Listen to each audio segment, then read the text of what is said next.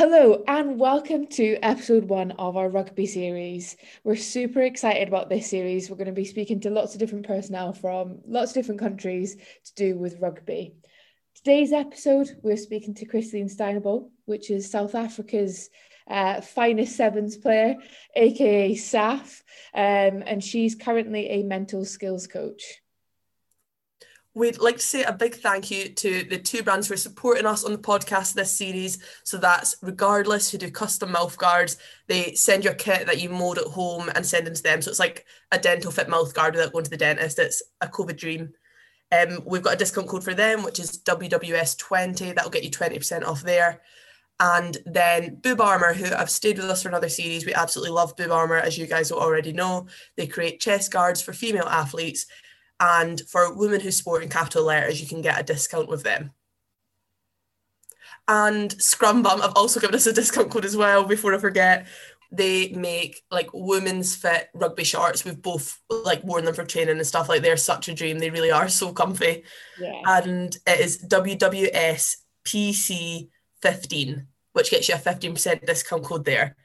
Let's get started. Into news of the week, Bonds. What have you got for us? Right, okay, so first things first, had a cracking Women's Six Nations. At first, I was a bit skeptical of the Six Nations moving to like an isolated tournament in April. However, off the back of it, the amount of media exposure each of the teams and the unions have promoted the women's game, I think has been fantastic. And I think the better weather as well has really helped the game. It's, it's kind of created a bit more fast pace backs. You could probably comment on this better. I have kind of enjoyed the the good grass, the good quick ground that the good weather has provided. Um, so all in all, really, really impressed with it. What do you think?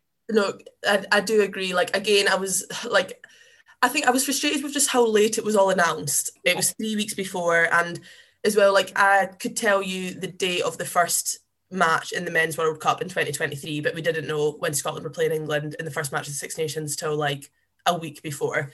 That really annoyed me, but actually, I think you're right with the media coverage. D- we don't usually talk about Scottish rugby on this podcast, but their media coverage was awesome. Like, I've, yeah, every single day those videos of the girls, like it was so so cool to see. And because we weren't playing, like I just felt like a fan keeping up with the journey. yeah, massively. I completely agree. You did like the videos that they released. I was living for a video each day. Yes, yeah, tabs on everyone. I loved it. I was messaging like Sarah Law's mom and stuff, being like, "Don't they look great?"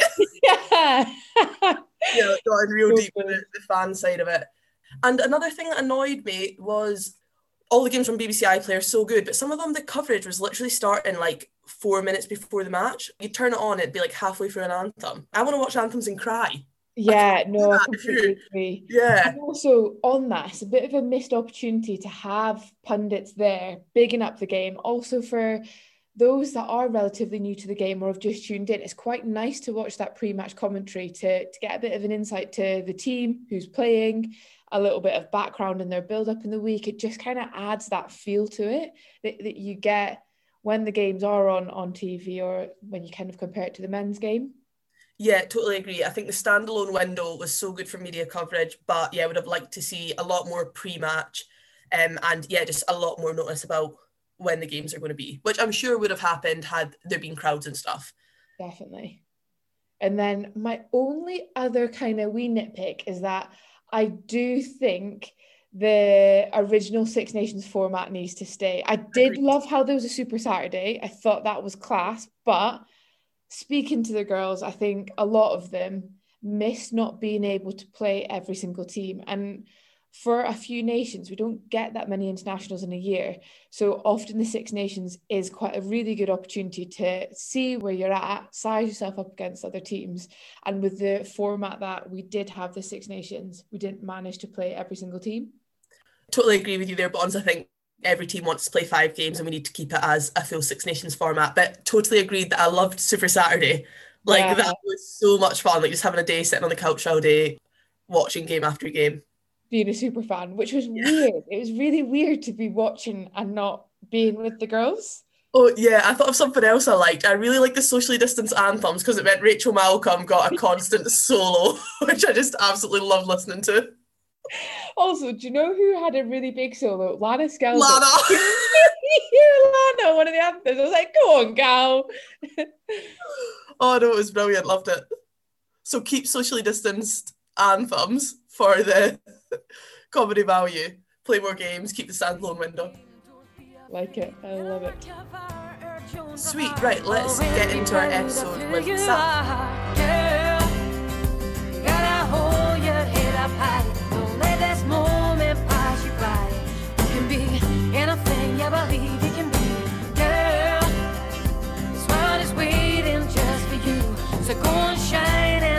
anything you believe you can okay, be. so you were originally a cricket player um, and transferred to rugby later on in your sporting career. Well, when I say later on, in a conventional sporting sense. Um, was cricket predominantly your sport growing up? Yeah, um, I did many sports. Obviously, when you're young, you go through a lot of things. So um, the predominant things were like cross country, uh, one 1,500 meters, um, pentathlon for a while, in heptathlons. Um, but at that same time, the cricket started going well, or I started being more interested in, in cricket. So all the athletics kind of just dulled away. And yeah, that's also also when I moved to England, the cricket started being more of a thing because in South Africa at that time, 2003, it, it wasn't really a thing for women to have cricket clubs or provinces or anything. So when I got to England, there I was like playing with the boys in a place called Ashover. So kind of kicked off from there really. Yeah, I, I quite like that in cricket. Well, to be fair, a lot of team sports um, that are predominantly male, you kind of have that mixed gendered um, session and trainings growing up. How do you think that impacted you as a player? Well, I think massively. Uh, if you, I encourage young girls um, if they come and chat to me or you know like we meet them, uh, meet and greets and things. I always encourage the parents are the people who actually ask all the questions, like where can my daughter play? Um, she's getting too old to play with the boys now. The teacher's not letting her play anymore. Um, so, but I always encourage them to look for other clubs and other places. Um, and I actually just go and do my, my own research for them because the you'll know with cricket as well like lauren plays plays with the men and you can see a clear difference in in skill and aptitude for the game um, if you play with the boys because everything's a bit quicker comes a bit harder at you and it's the same in rugby as well. So you can see a clear difference in that just the level of skill and thinking and reaction and everything. So I, I think it makes a huge difference to get involved with boys from a young age. Definitely a good thing yeah, no, I agree. Like we've had a few training sessions at camp before, and we've had lads come in to just run D or run attack, and oh my god, the speed of it like goes through the roof. It's mental. Oh, it's crazy. We um we also play or used to play with the with the seventh boys, get a run through, and obviously they get told, listen, you know, it's not full on, and then but the girls we go like full on, but we can defend them structurally, and you know they can't get through but once they have the ball, we still no like no chance whatsoever. Like they are so quick and so agile. So if you train with that that type of in in that environment, like you're you're naturally going to take that into your women's game. You're going to be like just that one percent above. Yeah. So it kind of brings yeah, us on to our it. next question. Um, at what point did you then decide actually I want to give rugby a go, and and why rugby? Well, you know, going from cricket where I'm wearing a helmet, gloves, thigh pad, pads, you know, literally all the gear you can imagine to protect myself to a sport with no protection, just the gum guard. Um, it was, yeah, it, was your, I think maybe 2010 or 11. And I was supporting the girls like Jess and everyone playing 15s at Loughborough. And it was alumni um, Bath versus Loughborough. And somewhere along the line, there was an injury in the Bath um, team and they had no players to replace. And then they were just like, you know, Saf, come over here. And I was like, uh, no, I'm good. And then eventually I found myself in some rugby shorts in someone's boots and socks. Imagine, um, and yeah, I was running like across across the whole field. I, I was so scared of going forward. I was just like, Meh. um, scored a try. Beth Newton creamed me over the try line. I was, I like literally knocked my breath out, and I was like, "What is this? Like, what is this sport? Who does this?" Um, but yeah, then I then I went to a training session. I started loving it. The more aggressive it got, the more I got into it. So then they needed another player for another game, Loughborough um, football, like rugby football club. So I joined their awful game. Jess cut half a knee off on something on the field. It was muddy. We couldn't see anything. Everyone was brown. But yeah, that obviously made me decide, yeah, I'm, I'm cut out for this. So I'm going to give this a shot. So it kind of started there. So your first game of rugby was at Loughborough Uni for Bath Uni? Yes. That's brilliant. Yeah, and, and I scored against Loughborough, and also when it got to fines, I got fined for scoring against my own university and fined by Bath for scoring against my own university for them. I was like, yeah, great. Good, good night. Yeah. that is actually why rugby's so great, because in no other sport would that happen. Absolutely. And it was safe to say, like, that's the only thing I remember from the rest for the rest of the night as well. So good job. Fond, fond memories. So, at what point did you then think, right, okay, so playing rugby is going quite well. Uh, I think I could play for my country. Oh, uh, well, actually, from a young age, I just I didn't want to do education. I wanted to do sport. And then I got older, and it was the same thing, but obviously now you have more of a brain, or like you think a little bit more about life. And I was like, I know I don't want to go into a full time job and just teach, or because my whole family is teachers, mom, dad, brother, you know, cousins, and I'm I'm just like, that's the last thing I want to do, like go into a nine to five. And I always had this feeling more more than a thought, it was more than a, more a feeling that there's something more I want, and I don't know what it is. Um, then I got a scholarship to go to Loughborough for cricket and join the MCC like academy there. And then I started thinking, well, this is this could go somewhere because it's pretty much the feeding system for the England team. However, I was foreign, so there's also that you know issue of will I ever be able to represent unless I'm a resident? Um, but I still pushed for it. So there became an idea to represent in cricket, maybe for England, who knew? Because my plan was obviously to stay there forever. Um, and then with the rugby, it only became an idea to maybe rep- be able to represent my country uh, I think when I came to South Africa, because I know we played sevens then, I know we played 15s, but I, we never were in the Prem there, or I never played for a Prem club. So there was obviously chat for it. I know Lichfield talked to me about going there at the time and things like that. But um, then I had to come here, and yeah, this it kind of just happened really quickly. I, I landed here in June or July 2015, and in November we had sevens um, it's not trials it's like a massive um, provincial tournament. And there was some like springbok um, coaches to scout. And little did i know who they were obviously.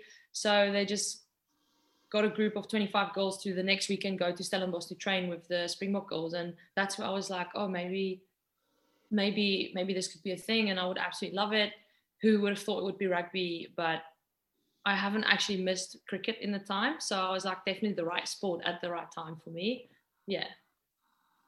Yeah, you, you mentioned a bit about uh, growing up in South Africa and your move over to the UK.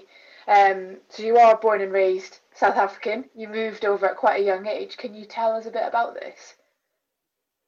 Yeah, born in a little mining town called Witbank. Um, just a quick story. Yeah. So when I was young, we moved, right? So I was like, you know, don't really know much about where I live, just where I live. That's what I know. So when I moved back to South Africa and people like, where you from? I was like, oh, Witbank. And then I get this reaction every time. I'm like, what does that mean? Like, what what does that mean? Later on, I found out, not like, you know, because I was like, what does this mean? And they were like, oh, it's a dodgy place. I was like, oh, great. So, you know, so I'm from like a little dodgy mining town called Witbank. Um, and then when I was 12 years old, we moved to England, moved to a less dodgy place. I'm not sure, Chesterfield, little cobble less town dodgy. with a crooked. you know, we love those types of towns clearly.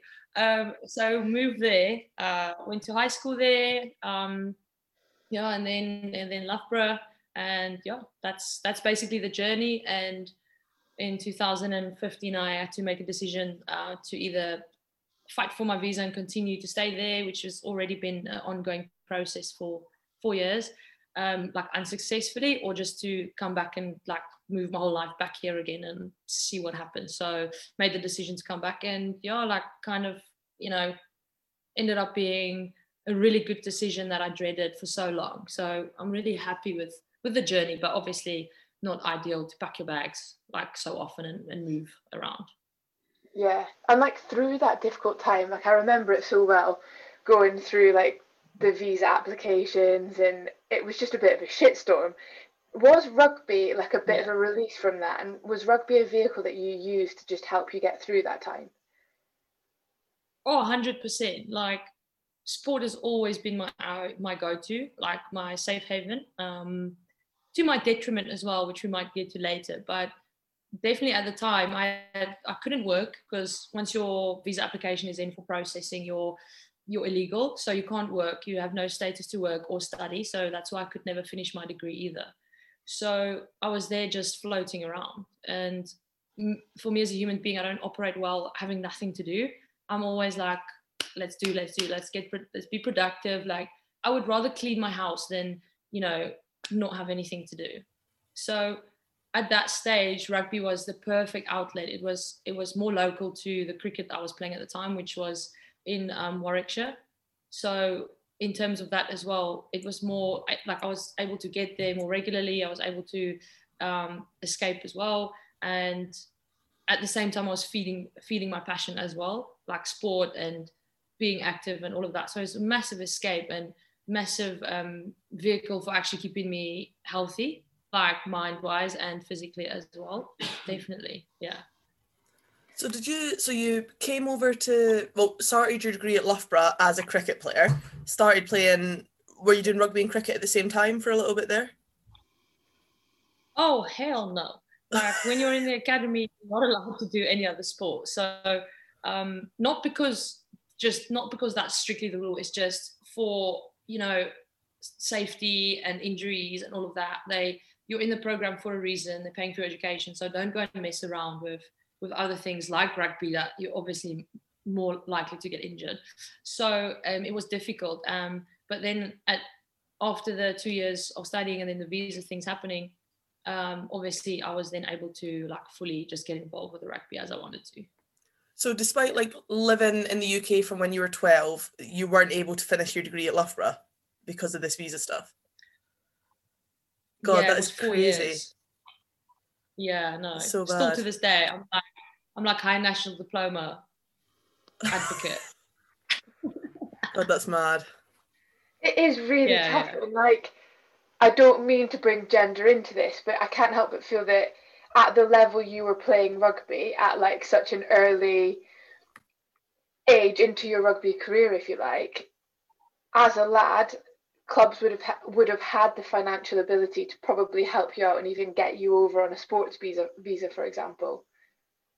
Yeah, yeah. It was just that make or break time because I remember we had those. What is what is it called? In cricket, it's called like super fours or super I don't know what they call it now.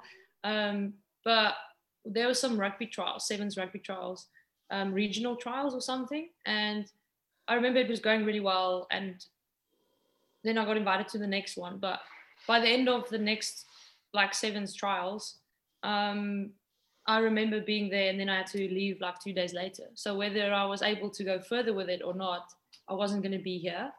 So in that sense, it's like yes, it's going well, but you're not you're not actually selected for anything really or in the realm of it. But maybe if you had a solid spot, you could talk about getting some help um, by by pushing the visa. Maybe there's people they know, but at that stage, it was still yeah, I was still like in the unknown zone, I guess. Yeah. And yeah. with your experiences from playing sport at a high level in the UK and now obviously internationally for South Africa. Like, what is the differences in the sporting setups and pathways within the two countries? Oh, it's very different. It's so different. Um, like like I mentioned back in 2003, we I only just played cricket for a team for a women's team for maybe five months before we left or six months um, and it was unheard of. It's not really a thing, and there's no funding for it. Um, and then I moved moved to England, and there's so many school sports systems, um, recreational and higher as you go up through through to university. And then I got to uni, and there's women's cricket teams and, and academies, and there's rugby like teams as well from young age. Um, what's that sports college that you guys have over there? Where like uh, Amy and everyone was? Oh, Hartpury yeah. College. So like, yeah, Hartpury College, and I was like, what? Like, it's so different. It's so so much easier to get into something. It's so much easier to be upskilled by the time you get to a certain level. Um, whereas in South Africa, we're basically clutching at straws um, for ta- not for talent. We have the talent, but there's no feeding system. So there's no rugby in schools for, for girls. There's no the universities are getting there, but it's at a very low level. And um, we also don't really have the quality of coaches to really coach how we need it to be coached, if that makes sense. And so when you get to, I always use this, and it it it might sound off, but like it wasn't difficult for me to get into the Springbok women setup because I literally landed in South Africa, played one tournament, went to um, like a trial camp, and then then I got invited back to go to a tournament the next April, and then then I was full time since then. So it, it wasn't difficult to get in, but it's difficult to stay, if that makes Yeah. sense.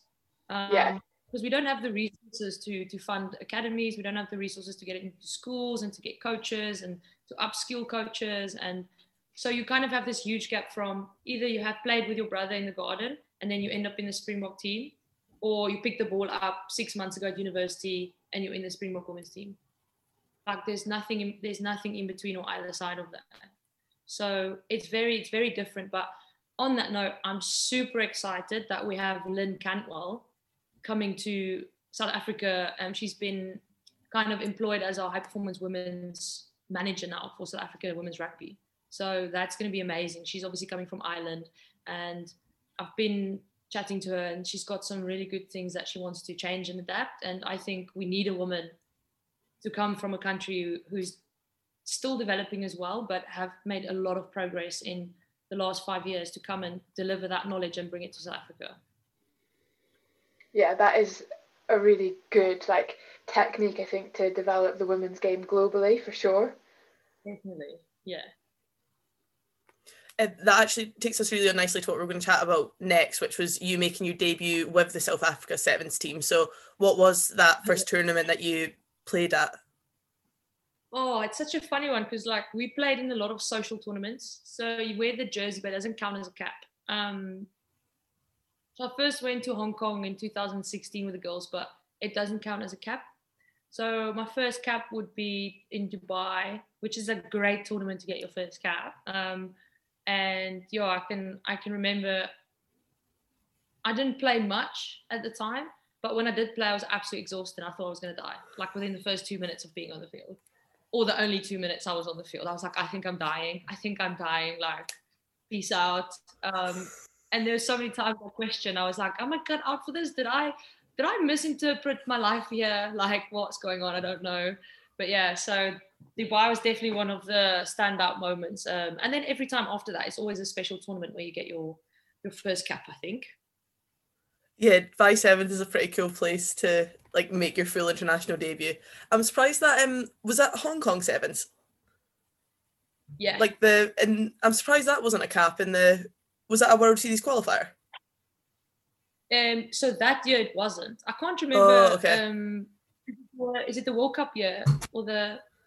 No, it's the Olympic year. That would have been Olympic thing year, yeah. the- yeah. So unfortunately, because we we won that tournament, but then we haven't been able to win ever since. Every every time it's a qualifier, we come second, so we can never get onto the world circuit, which is such a shame. Yeah, no, I know the Yeah. heartbreak of coming like I came second at Hong Kong Sevens with Scotland and it's yeah, it's like some journey home, like kind of reflected on that. Um but I'm like staying hopeful that they're gonna open up the World Series to 16 teams at some point and then yeah, I think Yeah. it it'd be happy days for a couple more countries. Absolutely. Like there's just the the gap is just getting too big now. Like they have this amazing circuit for the women. It it you know pre-COVID it was like you know they were adding more more destinations and whatever. It's great. It's growing, but the gap between you know that last team on the circuit versus the people below is just going like this. Um, so there needs to be an intervention to just close it up and make it a little bit more competitive there. I reckon. I don't know what you think. Oh no, agreed. And like when we so we played Biarritz Sevens as a world like that was a World Series leg that we were invited to and beat Ireland in the last game, almost beat England. Like we had some really good results. And I'm like, if you open that up to four more teams, you have four more teams that are actually training full time and getting regular tournaments. Yeah. Like, I think it could be competitive, but right now there is a ceiling on the growth of the women's game because, yeah, they've only got 12 teams. Yeah, absolutely agree. I think they're working on it, but there's always a limited amount of funds for women.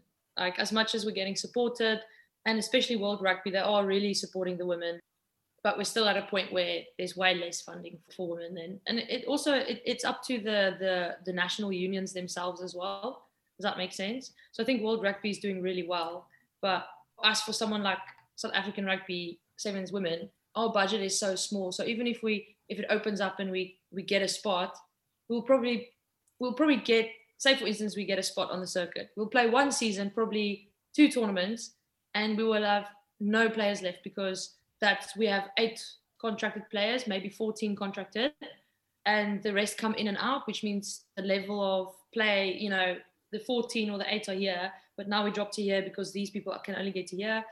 So we will never be able to stay there for more than two, three years, which I think is the experience you need to then become competitive with that bottom six almost.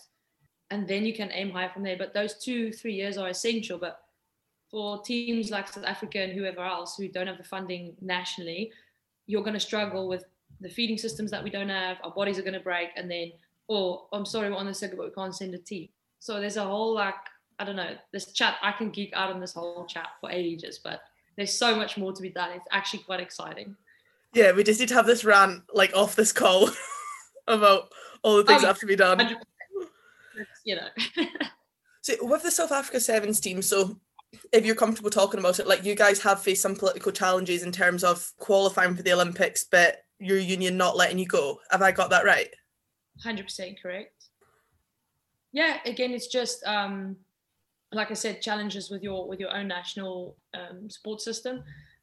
There was obviously some some um, kind of bullet points you have to fulfill to qualify, and you know, it's very political in a sense, and I won't go too much into detail because I was part of the system and it's given me so much opportunity and, and growth and everything.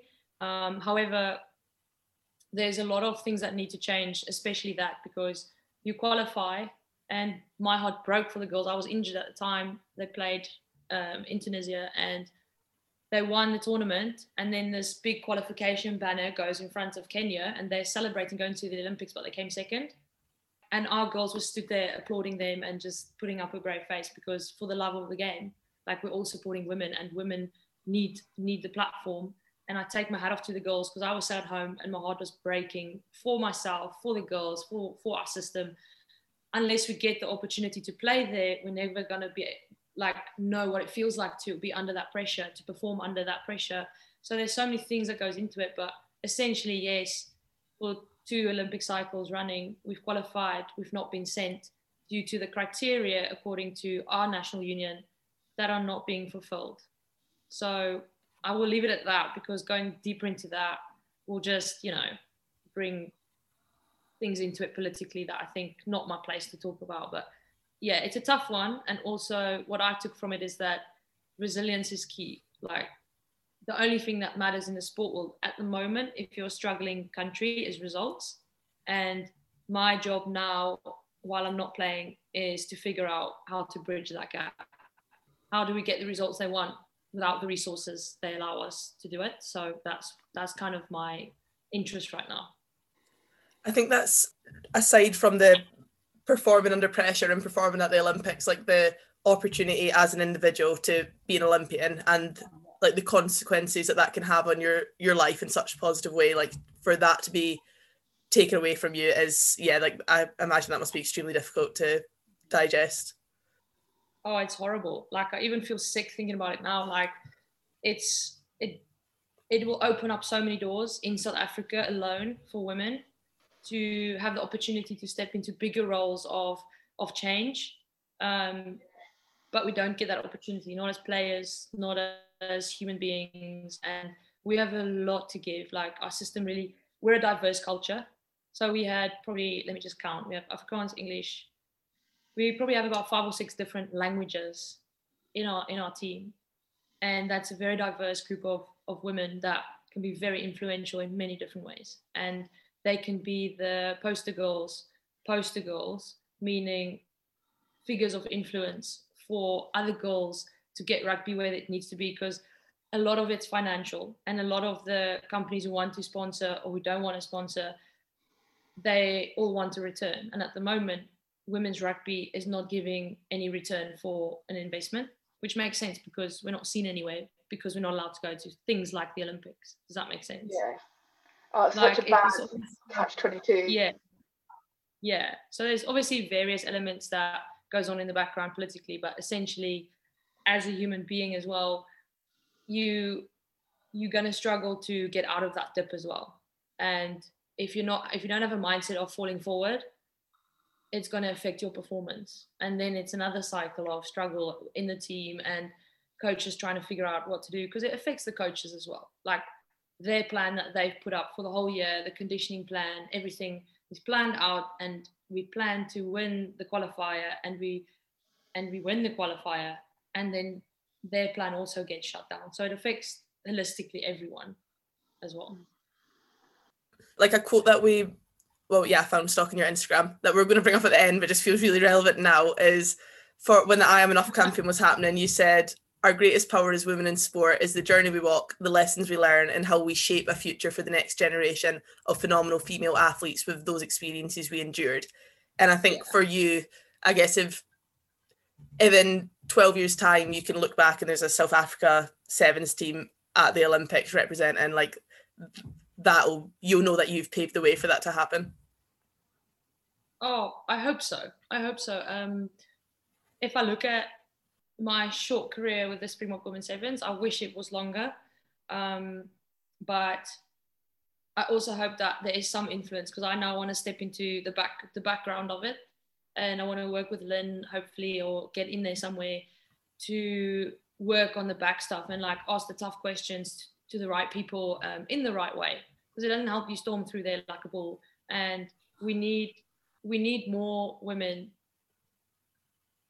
in positions to lead to ask those type of questions and to push forward even though it's uncomfortable and yeah i hope that that we can look back and we don't expect to go to the olympics and, and podium like that's not going to happen for South Africa women's rugby soon. But as, if we can just get there and we can get that experience, that's already like huge progress. So I hope, I hope, I'm hoping the next eight years we can see a massive difference. I, I'm like, you know, I'm going to throw that in there. The next like eight years, um, that we can get the women on onto the Olympics, and just so they can they play their brand of rugby. That's all. No expectations. Just give them the opportunity that they deserve. Yeah, I agree. It's steps, it's small steps, and success is defined in so many different ways, especially in women's rugby when there's such varying levels of funding. Like for us to get to a World Cup, that is such a huge success. For us to top a pool stage, that was what we would deem like, wow, we've actually come a long way. And hopefully, in eight years' time, success will be a bit different, and success might be actually getting to that World Cup final. But I, I completely agree with you. Yeah. With kind of benchmarks and different benchmarks and what each nation would determine as their sort of successful point. Yeah, that and that's a huge difference. Like so Africa is such a massive rugby country. And yes, the men the men do amazing. I mean, we won the World Cup, but then they have these expectations for qualifying for the Olympics that we're not going to send a team if you're not going to podium. Well, then we're never going to go to the Olympics. However, I don't know. Correct me if I'm wrong, and edit this if I'm if I'm wrong. But Olympic one of Olympics um, values is participation. It is somewhere, yeah. somewhere, right? And I'm like somewhere our union almost like a lot of unions have like completely missed the pot because it's participation. Yes, it's very competitive. Yes, everyone wants to win, um, but it's about participation. So the criteria shouldn't be about for a developing country, we're not even on the circuit. And, and your criteria to qualify for the Olympics is you have to end sixth on the world circuit. We're not even on the circuit. And you have to be able to position on a podium at the Olympics. Then we're never going to go. Then you've strategically um, criteria for us not to go because the funding would be too much. And you'd rather send an individual 100 meter sprint athlete than 14 girls that's when like the, yeah no it totally makes sense and that's when the olympics like there is like i'm not going to make it up because i don't know off the top of my head but there is like some mental stat about like x percent of olympic medals are won by like first world countries like it's there is yeah. a i don't know what the word is like an inequality issue there yeah i just think it's important for sports to align so the ultimate goal for everyone is to go to either World Cup or Olympics. And if we're talking about the Olympics, one of their values is participation. And then your unions that trickle down completely like avoid that whatsoever. They're like, no, we want results. Like, I don't know. I don't I don't I don't really understand it. I never will, which is why I'm like, part of the women, we're gonna change perceptions and like hopefully get people in places where that, you know, people just understand that. You can't you can't have a main world event and then the branches underneath it is not about participation. I don't know. Yeah, but and you're right. Like with yeah, we'll stop like bashing this in a minute. But for you guys as a team to say like, look, the South Africa, like you're looking for sponsors. Like we've been to the Olympics, we did this at the Olympics. We're aiming to do better at the next Olympic cycle. Like I think the Olympics is just something that's recognised by people, regardless of if they're into their rugby or not. Like people can appreciate that that's something massive that you've achieved. So for the girls not to be able yeah. to, or or to actually to have achieved that, but then not be able to actually go and do it is yeah, it just yeah. takes a lot of opportunity away from you. Well, get this. So we even said that we'll get sponsors and we'll fund ourselves. They were like, no. And then so it happened to a lot of um, South African teams. So like rowing men and women qualified. They're going to fund themselves. They they got told no. Hockey men and women got told no. Uh, we got told no. There's, there's quite a few women that got in touch with me personally and was like, what can we do about it and whatever. Um, and then somewhere along the line, I think these people pulled together and took on the union, like SASCOC, and um, they changed the rule. They then said hockey women can go, hockey men can go, rowing can go, but sevens women can't go. So there's so much behind the scenes that goes on that we can edit. But um, like whether you're saying you'll you'll fund yourself or not, for some reason they don't want to do it. So there's definitely like a a perspective, a perception issue, and a willingness to support women in sport. That's yeah, that's absolutely mad. But yeah, hopefully that's something that you can work to change in your new role. Yes. Okay, so moving kind of off the pitch from rugby, you've started going into a bit more of a high performance mindset and, and looking at going into lifestyle management and things, helping other athletes out. So, mm. on that, what does high performance mindset mean to you and what is your philosophy behind it all? Oh, it's a good question. I'm like, my brain's just going, love this subject. Um, so I think, firstly, from my experience, I hate the excuse that there's no resources for women. And when it comes to mindset, it's huge that I've experienced it's lacking and that it's not, maybe it's not as important, but it is that important. And I feel like, especially for myself, reaching burnout and being having been burnt out for a while, there was no one to actually pinpoint it to me. And instead, I just kept going and I just kept piling on because the more I kept training, I signed up for a master's degree and I was just like building and building because, like, I was just like trying, I was not trying to be a powerhouse, I was being a powerhouse. And like, the more I did that, the less time I had for myself, for my performance. Um, and I just got completely distracted. And it was only in lockdown last year, March ish, I got to the question, and it was really bad for me when I said it out loud to my personal development coach. I reached, I found myself and reached out to, um, and I said to her, I don't know how else to say it, so I'm just gonna say it. And I was like, I don't think my passion is my purpose. I was like, when I said it out loud, I was like, that does not sit well with me because I've given up how many years of my life to do sport and now i'm saying i'm not enjoying it now i'm saying i want out um, so that's where i got really got stuck into mindset and how important it is and how the lack of it in women's sport um, is a problem and especially an excuse like funding. It shouldn't be about funding. It should be about human being first. You're a player, you're a human, then you're a player. Um, and there's so many things that affect your performance. That's nothing to do with your performance. Um, so I'm working with a few people, a few endurance athletes, and a few like a hockey team, Stellenbosch University Hockey, and I just feel like if I can take a person's um, passions, resources, um, all of those things, and we can turn it into the greatest version of themselves and something that helps them, um, and we can align all of those things, then we're going to get success. And I see it the same for teams. So yeah, like that's basically how how I've experienced it in in the systems I've been in and the lack of it and why it's a problem and why I think it needs to change. And my idea now is to start launching leadership programs um, and things like that to to just. It's also for coaches to upskill them to understand uh, leadership as well, um, how to lead and how to let other people lead, and how important it is um, to look after the players off the field more than on the field itself. Mm-hmm. So that's kind of how I view it. I just see it as a holistic approach to to being successful because how you run your life off the field is how you're going to be on the field. And a lot of people have chaos off the field. And sport is an escape.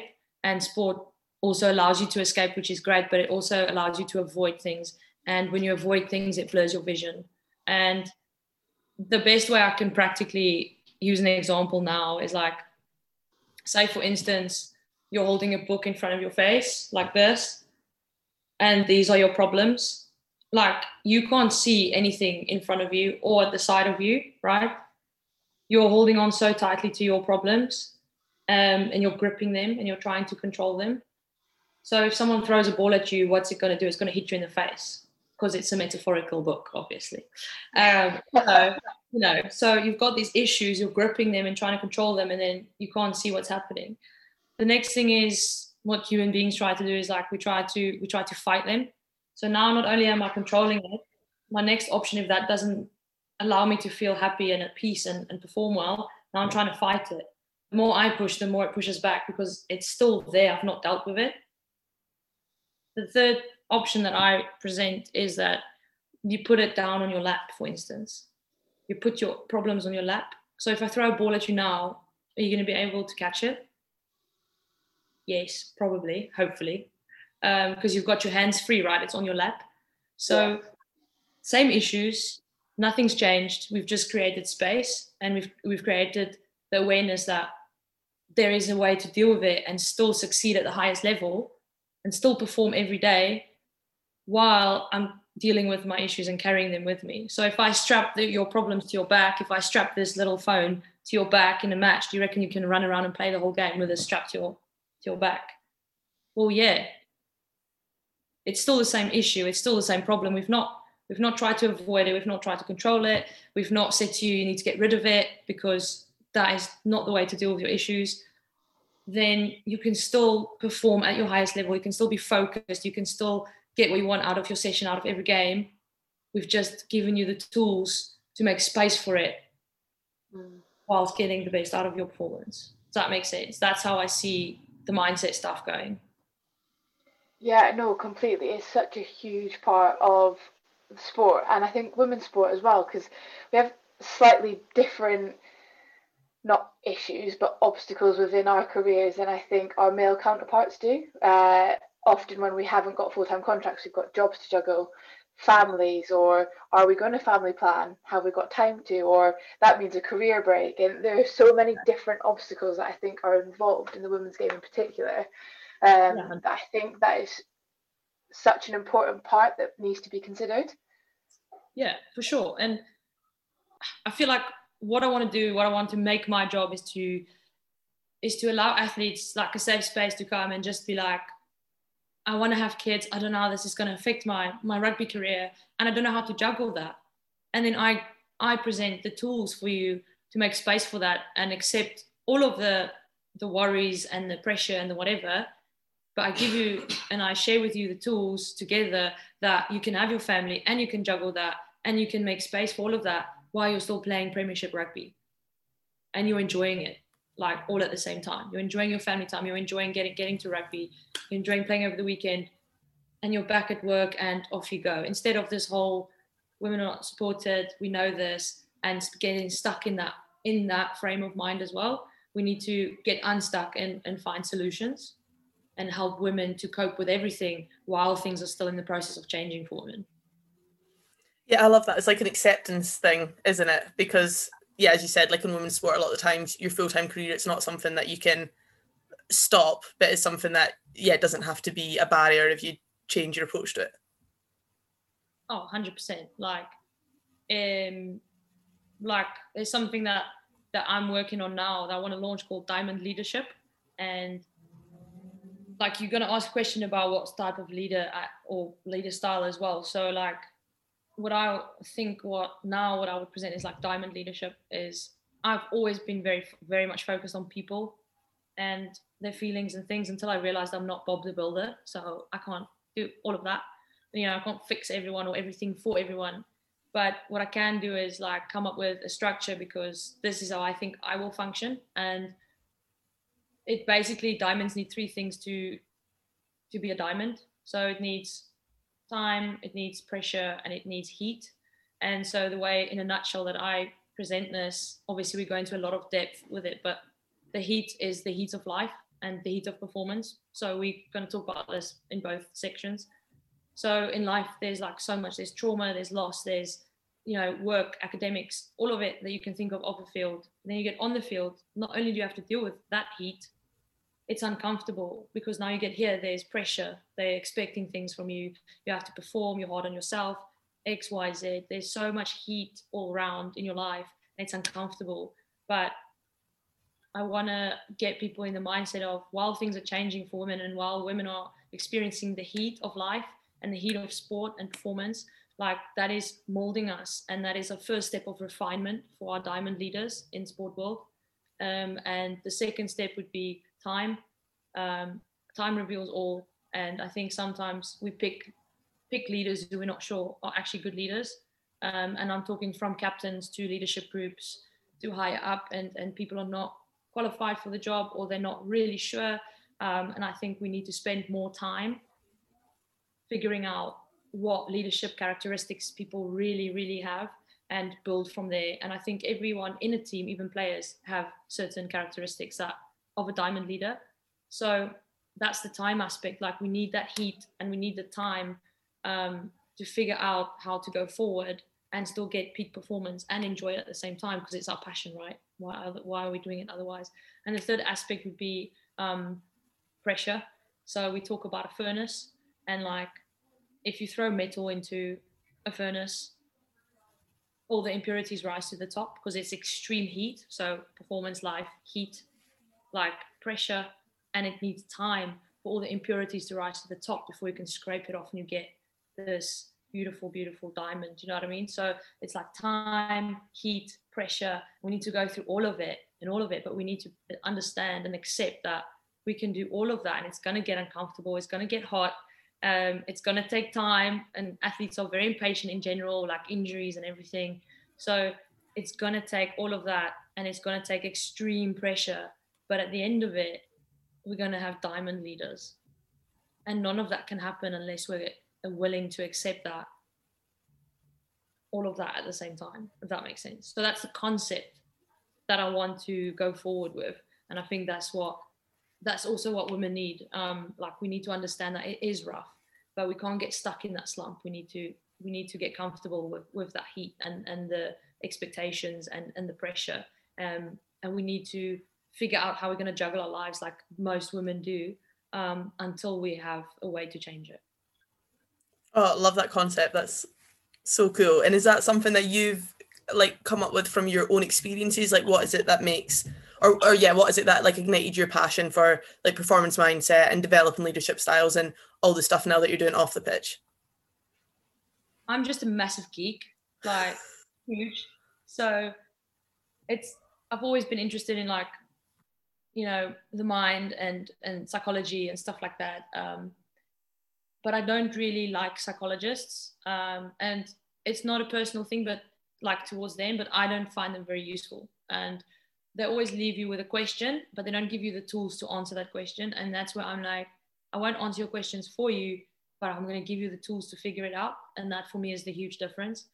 And so therefore, when I did my started doing my masters, um, sport performance analysis, huge geek, mo- like loads of journals, like just soaking all of that data up, you know, trends, patterns, you know, like a proper geek.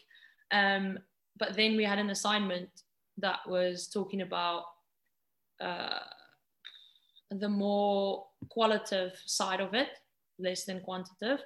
And we started speaking about women needing a, a what do you call it, a safe environment in sport, and men need a stable environment.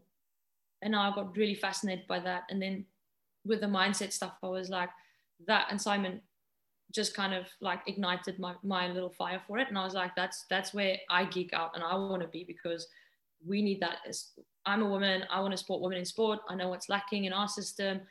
From what I know globally, similar things. And if we can create stable and safe, safe environments for women um, to be vulnerable, to be able to share, to come and say I'm having a shit day, or listen, this is what's happening. Um, I'm not focused. How can you help? But there's no one they can go to and say, How can I help? Um, like, there's no one to do that. And it, that's just essentially it. And I think we need to deliver the tools. And my way of doing it is to raise awareness, get them used to the acceptance part of things that doesn't everything doesn't have to be a burden. Like it doesn't have to be. Um, and we can moan as much as we want or protest as much as we want but at the same time let's fall forward. Like get used to it carry it with you but how can you like learn from it while we're making progress in changing it? So it just come from all of that like the studies the geeking out um, building systems. I i don't function well in things that don't function well. So i always want to fix it. If i'm in a system that isn't efficient or functioning i'm, I'm like listen why is this not working where can we change it who do we need to talk to to change it so it all comes from all of that geekness, I guess. You're a proper like uh, green analytical person, aren't you? Green? What is that? Green. Is that? Have you ever done the? Um, it's like a. Oh, I don't know what it's actually called. We've actually just done it a few weeks ago in training, and you're assigned like a color. You're you're a blue person, you're a green person, you're a red person. Like a red person is a proper fiery, competitive individual that gets shit done blue is your people person that wants to make sure the team is okay. And then you've yeah. got your green little analytical thinker that's thinking of processes constantly, being like, okay, how can I improve the situation? All the time. Yeah. that is you. I feel like uh, Rona and I are little blue people. you little blue people, are you taking like the Smurfs taking care of the rest of the gang? yeah. Yeah, the yes guys. The yes man, literally. Cute. Love it. I'm gonna look into that. The only thing I know about my personality is that I'm a protagonist, like your Michelle Obama. That you know, they kind of give you these little like um, cartoon icons who like celebrities what you like, and I was like Michelle Obama and Oprah Winfrey. That's goals. Like, I was like, Girl. they're pretty cool people to be associated with. I think we've answered everything. That was yeah, such a cool discussion. So yeah, thanks so much for going into so much detail about that. Like it's so obvious how passionate you are about it. I think we need all need a mindset coach. Yeah, agreed. Hey, get on my diamond leadership course. That'll you regret it when we're calling you at like midnight. Like yeah, well, I'm worrying. To be fair, I kind of do at times. Sam always feels so much. yeah, because like I'm now two hours in front of you guys. So like, you know, when it's your nine, it's like my eleven and I'm already snoozing. So yeah. um right, quick fire questions, Bonds. Oh, yeah, okay. Finish off. Question one. Would you rather be able to speak every language in the world or speak to animals? Every language in the world. I, love I love animals, but like your every language. Absolutely. I think Bonner would speak to animals. you are correct. um, okay, so would you rather have would you rather your superpower was invisibility or like super strength? Oh, invisibility, surely. Spy. Yeah. Or well, I would just like yeah, I would just listen to like funny conversations. That like this is where I want to be. Brilliant. Rono's would clearly be super strength. Yeah, I would want to bench most in the world. Literally, this gal after every weight does sneaky uh, bicep curls. That's Just, gun uh, club.